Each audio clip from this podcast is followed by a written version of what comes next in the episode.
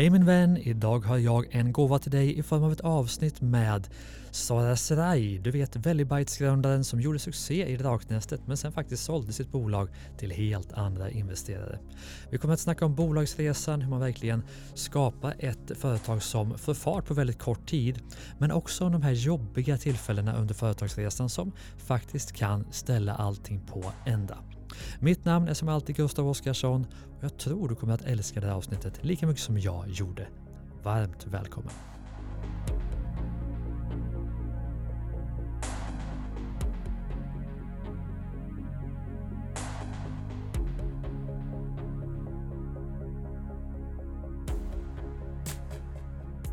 Varmt välkommen till Ordinary People Who Do Badass Things. Tack så mycket. Läget? Det är bra. Gött. Ja, känner du dig badass eller ordinary idag? Jag känner mig lite lagom som jag brukar göra. Lite mitt emellan. Och vart är du då på skalan? Liksom? Ja, men om man är badass på en 10 och ordinary på en 1 så är jag väl en 7. Ja. Brukar jag känna mig. Snyggt, men det är ändå helt okej. Ja. Men du Sara, alla känner inte till det. Jag har ju sett dig på Draknästet när du presenterade Wellybites för drakarna. Mm. Och det är liksom, innan den här intervjun, innan jag läste på, så var det egentligen allt jag visste om dig förutom att jag har sett Wellybites på apotek och i butiker och sådär. Ska vi bara ta, om du fick presentera dig själv på 5 eller kanske 10 meningar, vad skulle du säga då? Oj, okej. Då skulle jag säga att jag är en apotekare från Göteborg som tagit fram Wellybites hemma i mitt kök och blivit marknadsledare på rekordkort tid. Och att jag är en entreprenör i själen har jag kommit fram till under den här resan. Driven, älskar att jobba ut efter en liksom, hög vision och älskar att jobba mycket om man ser när det är någonting man tycker om. Mm. Ja, det är väl kortfattat. Ja, det var inte mer än så. Jag tackar för podden. Nej. Men du, vad är Wellybites för de som inte vet? Ja, Wellybites är ett hälsosamt godis som sagt jag har tagit fram hemma i köket ur en frustration där jag inte tyckte att jag hittade någon produkt som mötte mitt behov. Mm. Och det var att unna mig någonting som är riktigt gott och sött. Men som ändå är bra för hälsan och där jag inte känner att nu stoppar jag i mig någonting dåligt i kroppen. Mm. Det fanns inte varken på apotek, hälsokost, vanliga butiker, online. Så jag sökte mycket. Så då tog jag fram det själv hemma. Och det är ett godis som är då helt sockerfritt, glutenfritt, palmoljefritt, fettfritt. Det är bara naturliga smaker och färger i. Sen är det helt veganskt och så har jag också adderat då vitaminer och mineraler så att man också får en liten hälsoboost av godiset. Men framförallt är det väldigt, väldigt gott. Mm. Fabriken som jag producerar i nu ligger i Sverige. Eller jag har alltid haft en fabrik, nu lät det som att jag har bytt fabrik, men jag har alltid haft en fabrik. Men mitt recept som jag tog fram hemma behövde jag applicera då i en fabrik då och den ligger i Sverige. Just det. Men jag blir ändå nyfiken då för att du säger att det är nyttigt i princip att äta ditt godis. Mm. Men vad är det som gör det gott och vad är det som gör det sött? Ja, men det som gör det gott och sött, eller sött är två ämnen som kallas sockeralkoholer. Det är sötningsmedel som heter maltitol och erytritol. Är inte de farliga då? Nej, och de finns naturligt i växtriket. De finns i fermenterad frukt och svamp och äpplen och päron och sådär. Det som är att de faktiskt tvärtom bidrar till att bibehålla tandemaljen. Och det är också lite häftigt att kunna säga att ett godis är bra för tänderna. Det är man ju van vid att det inte är. Så det du säger nu är att man ska, som jag då som inte äter godis, jag borde börja äta godis nu. Ja, men alltså liksom, när du är sugen på något sött så är det mycket bättre att du äter det här än något annat. Men är det verkligen lika gott då? Ja, det är godare. Har ni gjort något sådant blindtest? Ja, jag har gjort mycket blindtest och barntest om man får säga så. Där min systerdotter på 3 år har fått välja ut smakerna och fått vara liksom en hård men väldigt bra jury. Som fått välja, ja, men liksom, sortera ut bland alla mina 100 olika recept som jag hade. Och till slut godkände just denna då, det är den som blev basen som jag har jobbat vidare på. Men när startade du Wellybites? Så jag startade bolaget 2018. Det är ganska nyligen ändå. Ja, men sen så hade jag jobbade ju med en stund innan givetvis. Men bolaget startades 18 och kom in i hela svenska marknaden 2019 och sen även Norge året därpå. Så det har gått ganska fort. Verkligen. Ja. Men du, när du startade då, för idag, jag vet inte hur mycket du omsätter idag exakt. Jag fick vara på 2020 på alla bolag nämligen. Ja, okej, 21 blev ju 22 miljoner. Så där slog vi budget. Just det. Mm. Och när du startade då, var målet liksom att bygga ett stort bolag, eller var det mer att du, det här vill jag ha för mig själv och de jag känner? Alltså det är så, det är en svår fråga tycker jag. Ja. För att jag hade ju min vision i mitt huvud liksom att det skulle bli någonting som jag kunde jobba heltid med och någonting som jag kände liksom skapade värde för människor och för folkhälsan i stort. Så att, och det betyder ju att det är en ganska stor vision ju. Men jag tror i mig själv så vågar jag inte riktigt säga det högt, men någonstans inuti mig så kände jag ändå att ja, det här ska ju bli ett stort företag. Det ska bli ett globalt företag. Vi ska bli liksom omtalade och vi ska skapa förändring. Mm. Häftigt. Mm. Men det är ganska snabb resa ändå. Då har vi 2022, det startar 2018. Bara ta sig ut, det är inte jättelätt att komma in på apotek, butiker och sådär. Kan du ge liksom några, titta, de som lyssnar på det här driver ju företag och kanske också är nyfikna på den resan. Kan du ge några tips på vägen just hur man tar sig in i den typen av handel som är din primära kanal? Mm, absolut, och jag ska bara säga det att visserligen är jag apotekare, men jag har ju inte jobbat på den sidan utan jag har ju stått i apoteken och liksom expedierat läkemedel, men det som liksom själva processen där var ju helt ny för mig. Yeah. Det dagligvaruhandeln och även liksom apotekskanalens inköpsprocess är ju ganska komplex. Och jag fick ju bara sätta mig och lära mig och prata med människor som jobbat i branschen och liksom försöka suga åt mig all information som fanns, för det är en ganska speciell värld.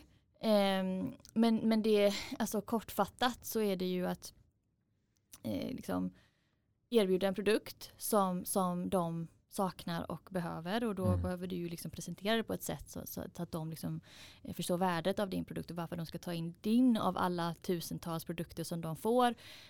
Innaviserade varje fönster då, för det finns ju x antal olika fönster varje år som kedjorna jobbar efter, och det är då de tar in nyheter. Så att man behöver också tajma det. Det är otroligt också tidsstyrt när du ska avisera in vad. Du ska avisera in massa olika steg, det är mycket godkännanden, du ska ha hela biten med streckkoder och liksom det måste vara efter ganska mycket specifika regler och krav. Så det är ganska mycket man får läsa på, ganska mycket man måste säkerställa och kvalitetssäkra innan kedjorna ens tittar på det. Handlar det också om att tjata sig in liksom? Alltså inte tjata, för att liksom... de har ju inte så mycket tid, de som sitter på andra sidan, utan det handlar om att ha ett extremt vasst erbjudande och presentera det med alla de komponenter som de vill ha. För att har du inte det, då liksom får man vänta till nästa fönster. Och visa också att du har leveranssäkerhet, att det kommer komma Absolut. Det de har beställt och du kan ta de volymer som behövs. Och liksom för de vill inte sitta där med Svarte Petter, utan de vill kunna lita på dig. Och speciellt när du har så få produkter, så liten som du är, det är lättare för dem att ta in någon som de vet kan leverera över tid. Absolut, det är en av de viktigaste kraven såklart, leveranssäkerheten, att du har den. Och produktionskapaciteten, att liksom, om det här blir en bra produkt, kommer du kunna leverera de här volymerna. Och i början låter ju det som ett lyxproblem, att det skulle vara ett problem att man har så hög efterfrågan, men det är väldigt viktigt att säkerställa för kedjorna och visa då bakåt i ledet att du har den kapaciteten. För att annars så kommer de inte ta in dig. Utan det är väldigt viktigt att du kan som sagt leverera i liksom volym, men också givetvis kvalitet.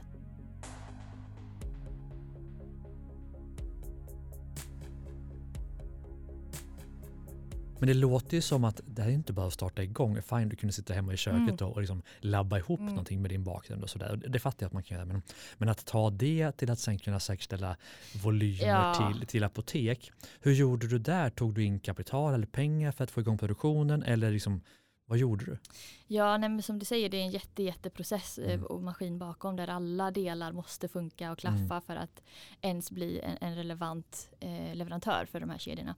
Nej, men jag tog faktiskt inte in kapital. Eller det jag gjorde var att jag kände inte i det stadiet att jag ville riskera någon annans pengar eller ta lån för det, utan jag ville någonstans skapa min egen proof för mig själv att det här är en idé som är värd att satsa på.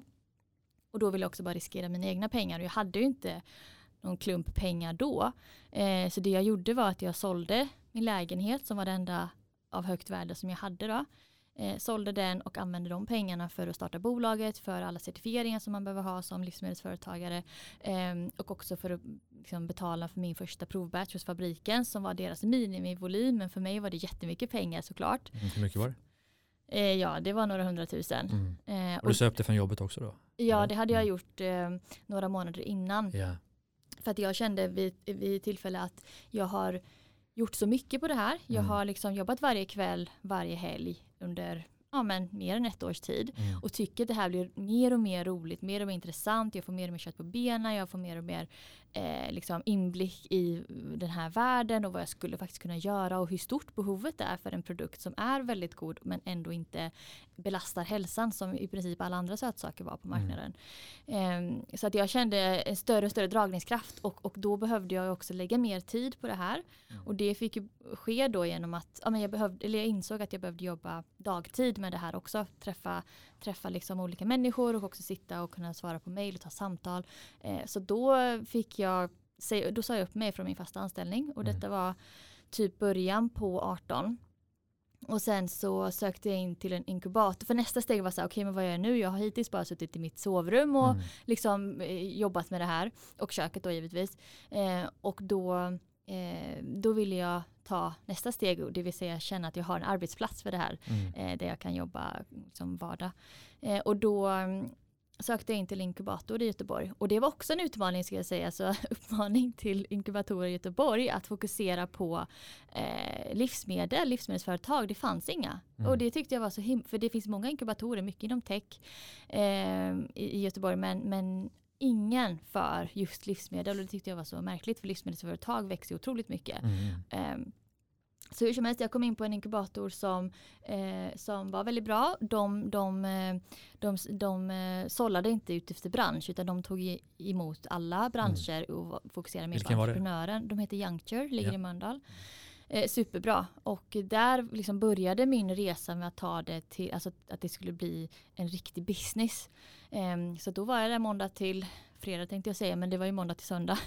Och ganska långa dagar till midnatt liksom, var inget konstigt att sitta där. Och det gjorde jag bara för att jag kände att jag ville verkligen använda tiden jag har fått och möjligheten jag har fått. Att nu har jag liksom ändå sagt upp mig och jag har ett bevis för mig själv i alla fall att det här är en tillräckligt bra produkt att satsa på. Sen visste jag inte vad marknaden tyckte. För det hade du inte sålt något då? Nej. Utan du var fortfarande i en prototyp liksom. Så du sa upp dig, alltså ströp alla intäkter. Ja. Du sålde lägenheten. Ja. Du hade jag vet inte var du bodde på gatan. Nej, men du bodde någonstans. Jag flyttade tillbaka hem till min mamma. Ja. Så du offrar allt, det gör man ju inte i Sverige kanske som man tänker.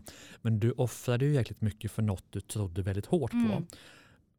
Var det ett självklart val eller var det liksom så här, kunde det lika gärna blivit, nej jag vågar nog inte? Ja, alltså grejen är att jag ser mig nog ändå som en person som är ganska analytisk, försiktig, inte så risktagande, men nu med den här resan så har jag insett att jag är nog inte jag tar nog ändå en del risker, fast då måste jag känna inuti mig att det känns rätt och jag hade liksom försökt komma över alla hinder som jag kunde komma över för att liksom bevisa för mig själv att det här är någonting värt att satsa på. Jag hade ju inte gjort det första månaden, hade jag inte sagt upp mig, sålt en lägenhet. Men däremot när jag kände att, som sagt, jag hade en bra marknadsundersökning som visade på precis det som jag det som var min hypotes som man säger. Och sen även mitt behov. Då kände jag, om jag känner att jag saknar det här, då finns det säkert några andra som också gör det ute i världen. Och jag hade en bra recept. Hade hittat ett bra namn, Wellybites, som var faktiskt mitt 900:e förslag. Okay. Så jag hade jobbat. Vadå, på riktigt? Ja, på riktigt. Alltså jag var så här, vad ska det heta? Och läste på hur mycket som helst på en massa olika nätartiklar och pratade med olika entreprenörer. Så här, vad ska det heta? Hur ska man bestämma vad det ska heta? Som ska vara ett bra namn liksom. Och ja, så det var en väldigt lång process. Men då började jag så här stapla upp både så här prefix och suffix i ett Excel. Så fort jag hörde ett bra namn eller kom på ett bra namn så skrev jag in det. Så försökte jag så här crisscrossa liksom och se vilken dag som passar. Så ja, hur som helst, jag hade gjort liksom allt grovarbete om man säger för produkten, men jag hade ju ingen aning om liksom, processen efteråt med hur man gör för att komma in på kedjorna, hur man bygger bolag också. Hur man bygger bolag. Det hade du inte gjort innan. Nej, det hade jag inte gjort innan, och även liksom processer med fabrik och med leverantör och logistik och otroligt mycket som jag inte visste, vilket kanske var bra att jag inte visste det.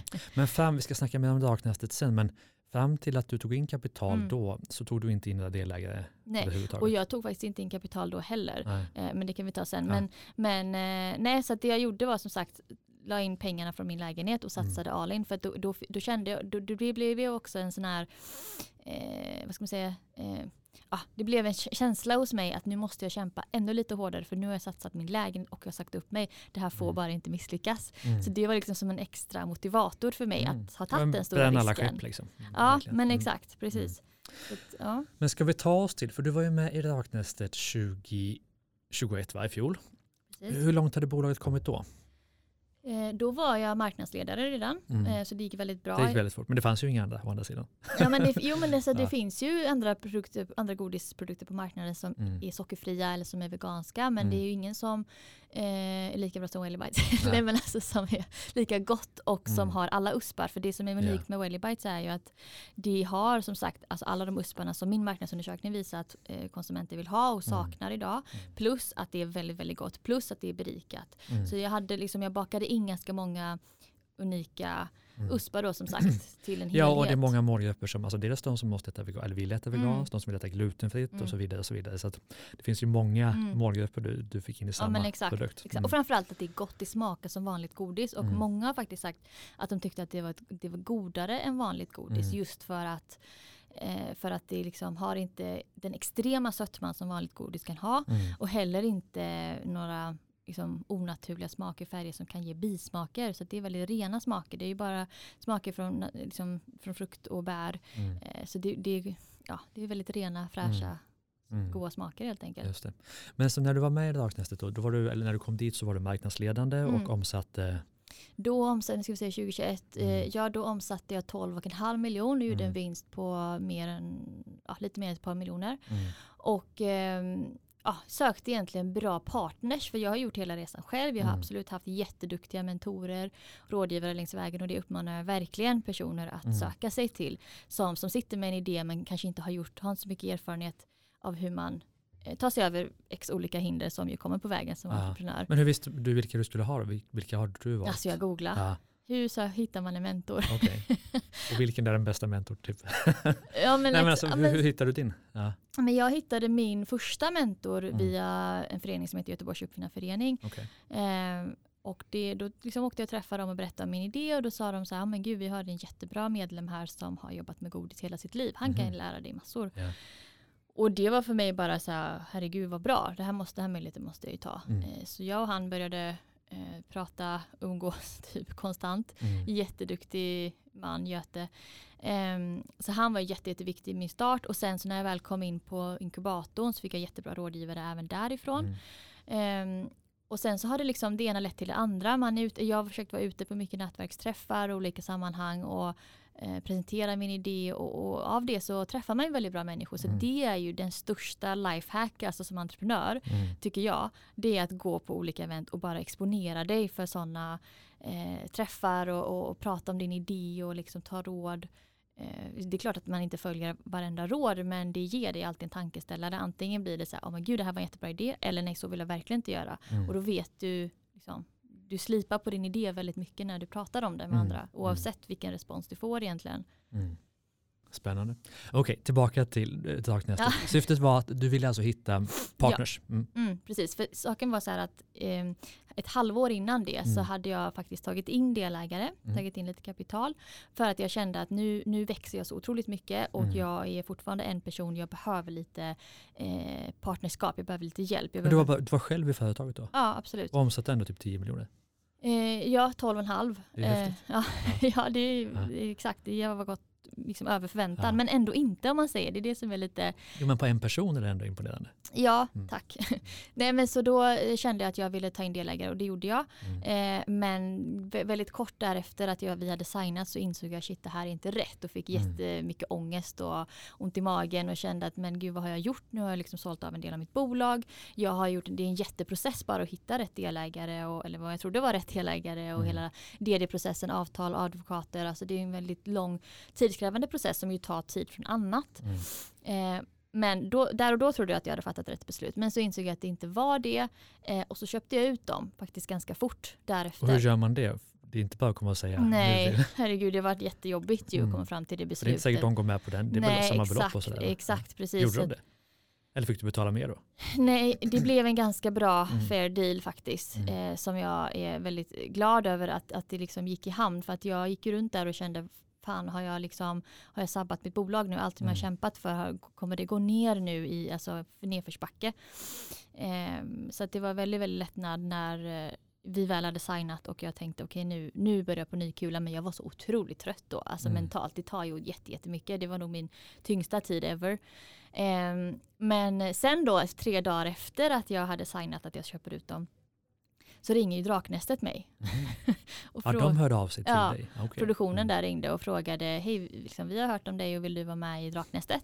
Och då kände jag nästan att, dels var jag så otroligt trött på liksom hela delägarfrågan, för det hade tagit så mycket energi från mig.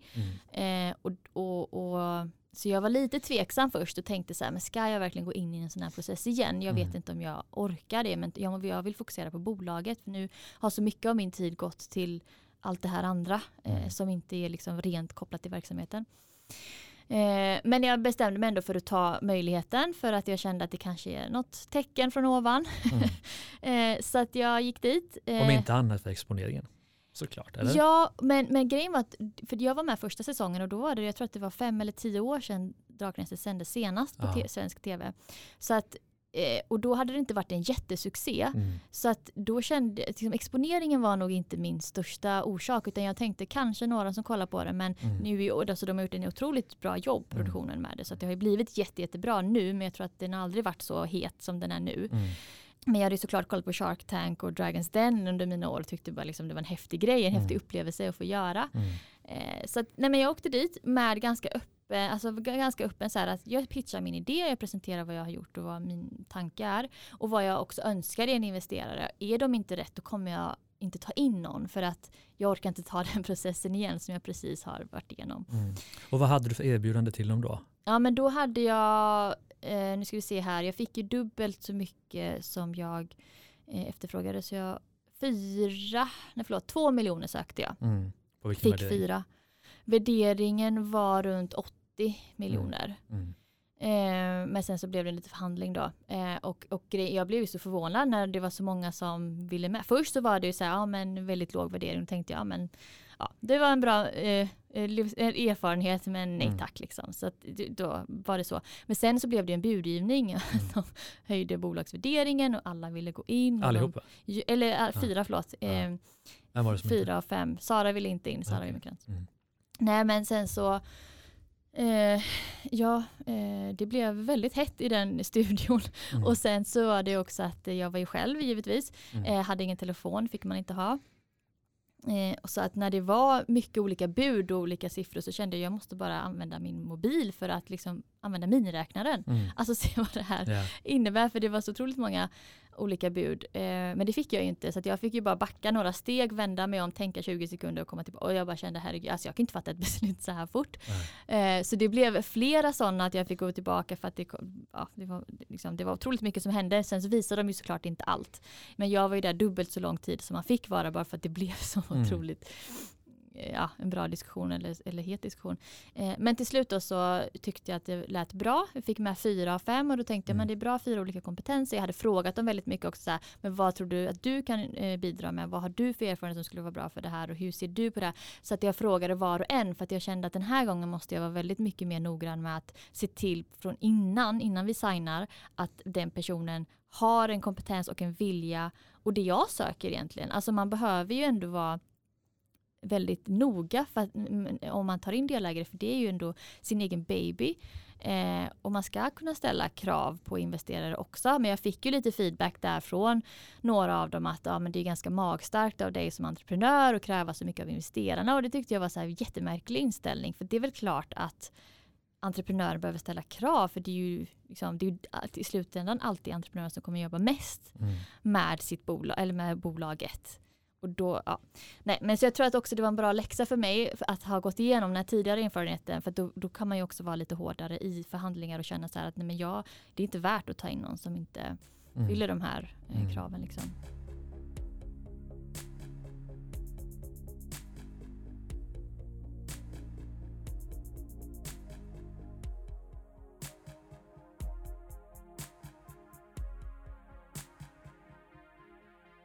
Men vad hände sen då? Du gick ju därifrån då med tanken att nu ska drakarna gå in, 4 stycken med 4 miljoner på en viss värdering och sådär. Och sen så fick vi läsa då i medierna, för oss som följer startupvärlden, att det inte blev någonting. Nej. Och att du istället hade sålt bolaget. Ja, men alltså det halvåret därefter var ju mitt livs mest dramatiska halvår. Utan, berätta. Ja, alltså grejen var att jag var ju med i Draknästet. Det spelades in i februari förra året. Och sen därefter, sen sändes det i augusti. Det. Så att de 6 månaderna så hände ju ganska mycket. Dels fortsatte jag växa med 400% i bolaget. Så att bara det är ju mer än ett heltidsjobb att hantera. Men sen så var det ju som sagt drakarna.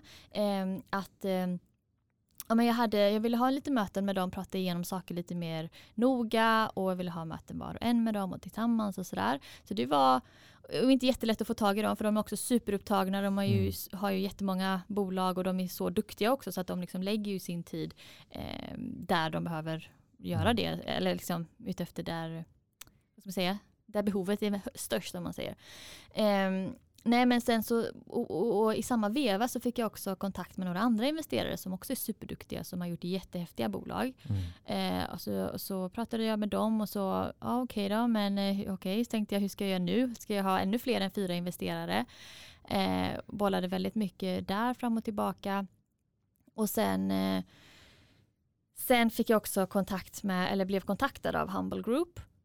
Hade visserligen blivit det tidigare, men den här gången så kände jag att jag kanske ska ta en dialog lite mer skarpt, för att nu har jag så många olika bud på bordet och jag vill inte fatta fel beslut igen. Jag vill liksom se vad det är på olika erbjudanden som är innan jag fattar beslutet. Så jag träffade Humble Group och tyckte att deras erbjudande var mycket, mycket bättre i form av...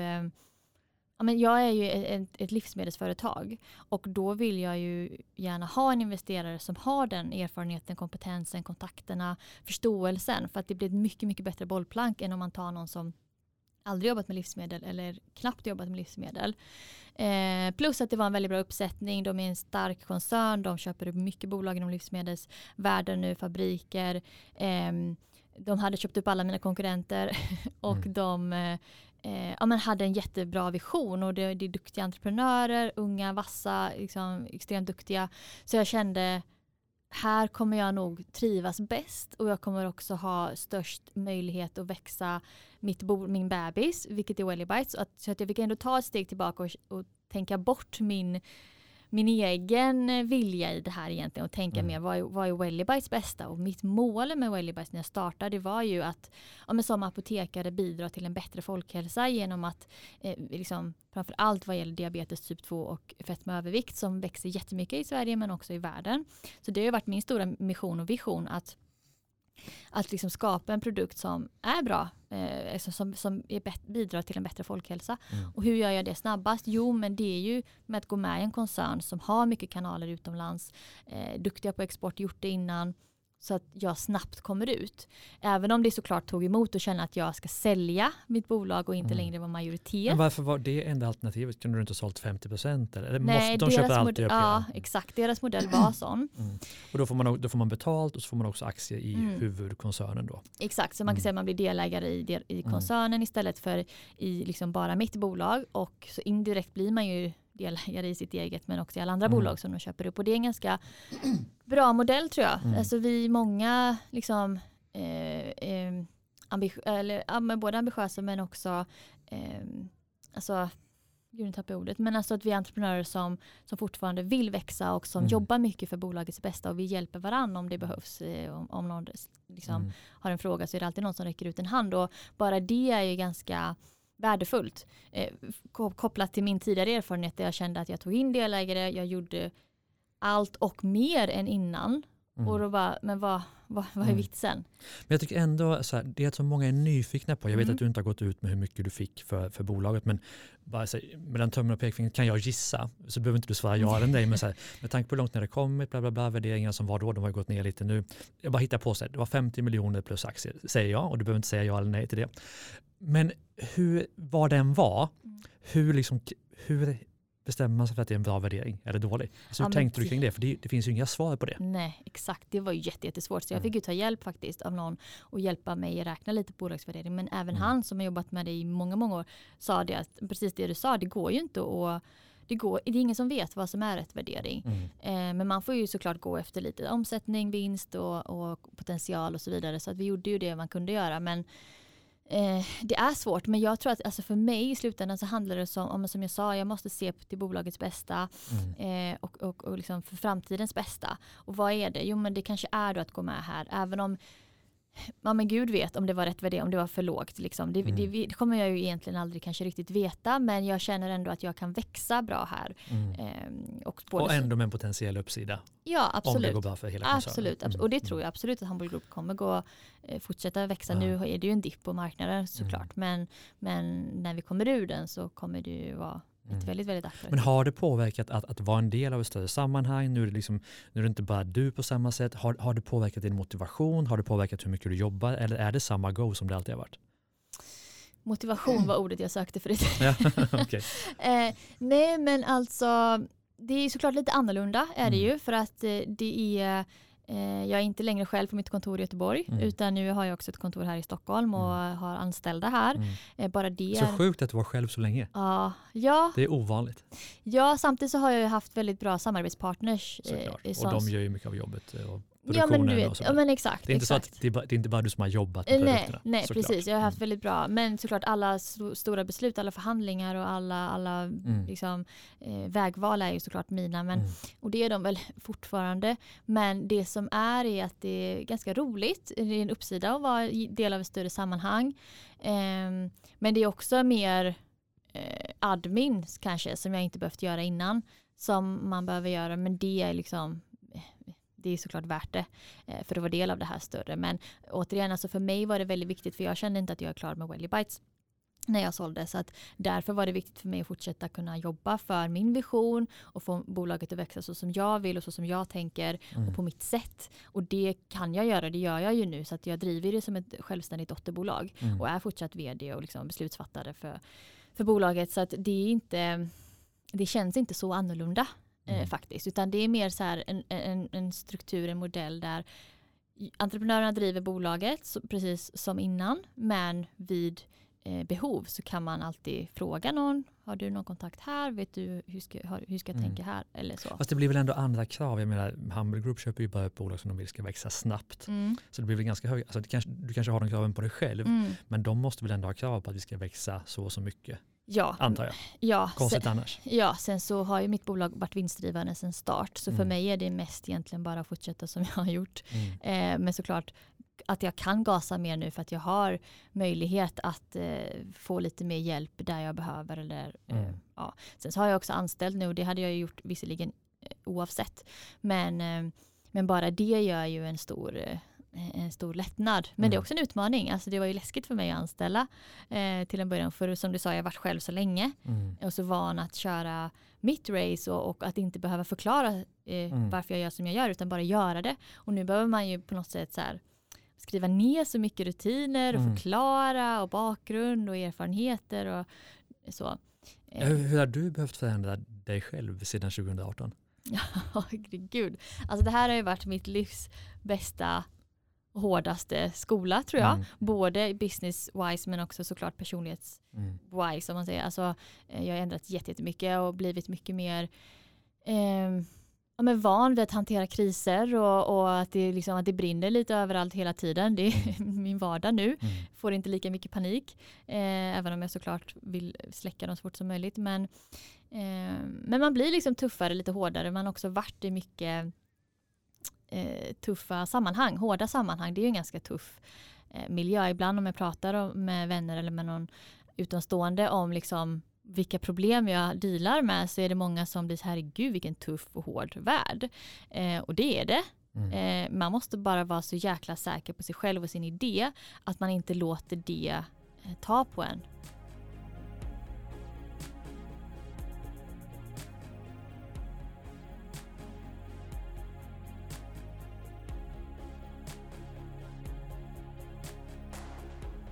Men jag upplever att du jobbar väldigt hårt. Nu vet jag inte om du jobbar till midnatt längre som du gjorde i början.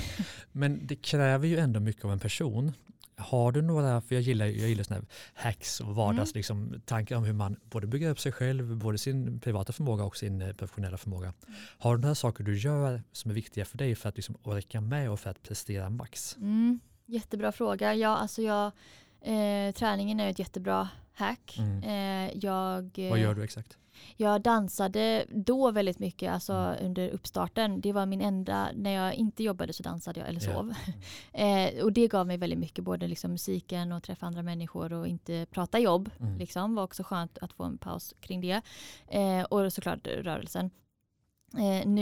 Nu har jag en morgonrutin som jag tycker är väldigt, väldigt skön och har haft ett tag. Och det är ju att jag yogar varje morgon och lägger även in lite tuffare liksom, varianter, bara för att få in lite puls på morgonen och lite klarhet och sådär, för det är så mycket som rör sig i huvudet. Det är det ju på alla, men då är det väldigt skönt att kunna samla tankarna lite innan man går in i elden liksom. Har du något du gör för att vara produktiv när du väl jobbar? Eller kör du bara på? Ja, alltså jag har ett väldigt bra fokus, har jag kommit fram till. Att det är en väldigt stor fördel. Vad innebär det, att du gör en sak i taget? Att du har en vettig to-do-lista? Eller vad är fokus för dig? Alltså jag gör ganska mycket samtidigt. Men jag fokuserar på en sak i taget. Men jag har ju alltid en liksom, to-do-list bredvid mig som är ganska lång och som jag fyller på hela tiden. Och stryker. Och det är den skönaste känslan när man kan stryka på sin... Och du har den på papper då? Ja. Jag har på papper. Jag kör old school. Nej, men så det är... Att veta vad jag ska göra för dagen och sen göra det. Men det kan jag ändå säga lite mer utmaning när man har anställda. För att då behöver man ju vara nåbar på ett annat sätt än vad jag behövt vara innan. Men man lär sig hela tiden ju. Men sen så ett annat hack är att jag står upp när jag jobbar. För sitter jag ner blir jag för trött efter en stund. Och då blir jag ofokuserad, så att även så här sena kvällar om jag jobbar och jag är trött, så tvingar jag mig själv att stå upp, för att då får jag liksom mer, känns som jag får mer blodflödet i hjärnan. Men alltså när du jobbar de här långa dagarna, är du verkligen effektiv? För jag vet själv, jag går ofta upp tidigt, börjar jobba, jag är väldigt effektiv fram till lunch, eftermiddagen blir jag lite halveffektiv, kvällarna får jag ingenting gjort. Men hur sjutton får du saker gjorda under så lång tid? Alltså över tid. Ja, alltså grejen är så här, förr så hade jag väldigt långa dagar och då, ja men som sagt, jag tvingade mig själv att stå upp, jag drack kaffe, inte jättemycket i och för sig, men jag åt Wellybites. Nej men det är så, jag tror att det bara är så här, när du vet att du måste göra saker, så bara får du det gjort, även om du är trött och du har jobbat i 12 timmar liksom, så bara ser du till att få det hända. Men nu har jag ju mer balans i mitt liv, vilket jag är jätteglad över. Så att nu är det inte superlånga dagar, jag kanske jobbar till 7-ish i snitt liksom. Och sen så har jag ändå en stund efteråt där jag inte behöver tänka på jobbet, och det är ju det är en ny sak för mig. Det är väldigt skönt, men det är också, jag tror att det var behövligt för att jag har jobbat så otroligt hårt och jag hade nog inte orkat köra så hårt. Men har du någon gång varit på väg in i någon vägg? Ja, absolut. Hur märkte du det? Jo, men det var ju att jag hade väldigt mycket ångest hela tiden och en extrem stresskänsla. Hjärtat slog hårt väldigt mycket hela tiden. Alltså snabbt och hårt. Nej men alltså att man bara känner sig väldigt, väldigt trött. Svårt att gå upp i sängen. Men även då så kände jag liksom att jag måste, alltså det finns ju ingen annan än jag som kommer få det här bolaget att gå fram. Och jag hade ju stora kunder från start i princip. Mm. Så att jag kände inte att jag kunde bara släppa det här. Utan jag måste ju leverera till dem. Och jag måste visa att jag är ett varumärke som är värt att stanna. Så att inte jag blir ett varumärke som kommer in, får chansen. Och sen, nej, du höll inte måttet. Nu tar vi en annan. Så att jag hade hela tiden en väldigt hög press på mig själv. Vilket är bra för att det har fört mig hit. Men kanske inte lika bra för min liksom, inre hälsa. Mm. Men ändå, det kräver ganska mycket att ta sig upp när man absolut inte orkar eller vill. Alltså, och vad gjorde du för att ta dig ur den perioden? Nej, men jag ska inte ge råd här för att jag är bara nyfiken på vad du gjorde. Ja, alltså, nej, men jag tvingade mig upp. Jag hade en period där jag kräktes varje morgon till exempel. Inte så trevligt, inte så många som vet det. Jag mådde inte illa utan det bara kom. Varje morgon samma tid, jättesjukt. För det var ganska hög press, men bara ta sig igenom det. Alltså god mat är typ vad jag tröstat mig med i de stunderna. Men sen såklart alltså, efter att jag signade med Humble och hela den här dramatiska tiden var klar. Och jag hade liksom, för det är också mycket alltså det blir lite konflikter, folk blir sura, irriterade. Och vad sa du takarna? Nej, men vissa tog det inte alls bra, vissa tog det bra.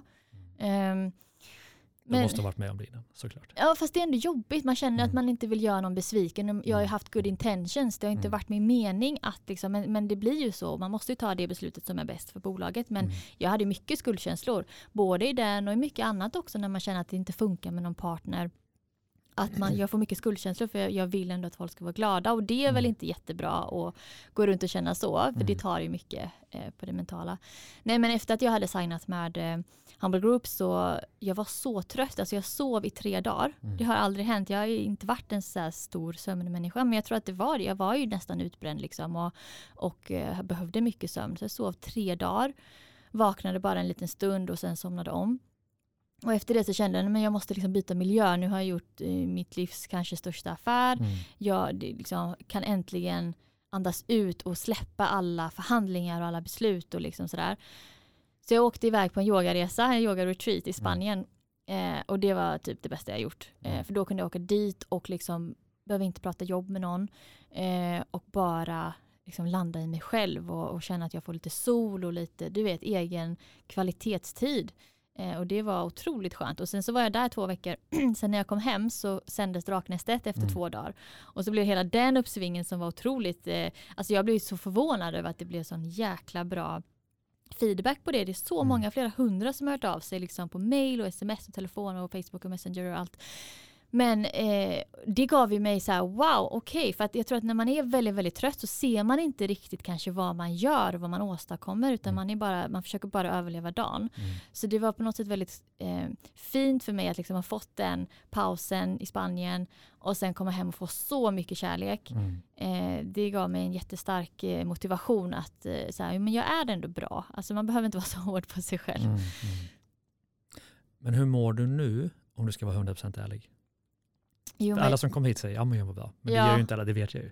Nej, exakt. Och jag försöker alltid vara så ärlig som möjligt för att jag tror att det är bra att visa att entreprenörsresan är inte så enkel. Det är inte bara glamour och miljoner och roliga events. Och liksom, det är verkligen inte så, utan det är otroligt mycket tuffa stunder man måste ta sig igenom och känslor av att man tror att man ska dö. Liksom. Det är så många gånger man har känt den känslan. Det är så starkt. Så att nu mår jag ju faktiskt väldigt bra. Jag känner att jag har mycket mer balans i mitt liv än vad jag haft under alltså de senaste åren i alla fall med Wellybites. För att nu känner jag äntligen att jag inte liksom, har kniven mot strupen hela tiden. Alltså att det är, om jag inte gör det här så kommer liksom, kanske allting gå i konkurs eller jag kommer tappa en stor kund och vad ska jag göra då? Och jag har liksom, du vet, alla de här tankarna. Så det är väldigt, väldigt skönt. Men sen är det såklart en utmaning att känna att tiden inte räcker till. För jag är så van vid att jobba själv och kunna liksom planera min tid. Och nu behöver jag replikera mig på olika sätt. Och jag behöver också bygga upp strukturer i bolaget som tar så mycket tid från mitt vanliga jobb. Så att jag kämpar ändå med att försöka hitta en bra jobbvardag där jag får mycket gjort och ändå bygger en stark organisation. För det är ju det enda sättet att lyckas långsiktigt. Man kan ju inte vara själv hela tiden. Så att jag lär mig. Men det är ju en kurva ju. Så jag är mitt i att lära mig nya saker nu om man säger. Men apropå lärande då ska vi avsluta med, vad är din viktigaste lärdom som du kan dela med andra som vill bygga ett fantastiskt bolag? Det finns så mycket jag skulle kunna säga. Men vad har varit absolut viktigast för dig? Absolut viktigast. Vilken insikt? Ja, viktigaste insikten skulle jag säga är att liksom, det är bara du som vet vad som är bäst för ditt bolag. Mm. Oavsett om det är en jätteduktig expert eller någon som har jobbat i 30 år. De kommer aldrig ha samma koll och samma känsla för bolaget som du. Så ta råd, men fatta inte beslut efter någon annans råd, utan det måste komma från dig. Och det är okej om det går emot vad alla andra säger. Och det är ju helt okej om folk tycker att du är knäpp. Gör det ändå om du känner 100% att det är rätt. Mm. Och det är jäkligt svårt, så att man får bara försöka. Alltså jag lyssnar väldigt mycket på poddar och videos och så vidare. Läser mycket sånt för att det ger mig pepp. För att det liksom, någonstans måste man få liksom, bli påfylld också. Och det är också ett väldigt bra knep tycker jag. Liksom, sök dig till inspiration, för det ger dig energin att orka. Stå emot alla andra när du inte tycker som dem. Mm. Magiskt. Härligt samtal. Stort tack Sara för att du ville vara med i podden. Tack själv, det har varit jättetrevligt. Kul, och tack till dig som lyssnar. Du hittar våra poddar som alltid på drivastakeget.se och där poddar finns. Spana också in varandra poddar, Starta eget podden och Business X. Stort tack för idag, hej då.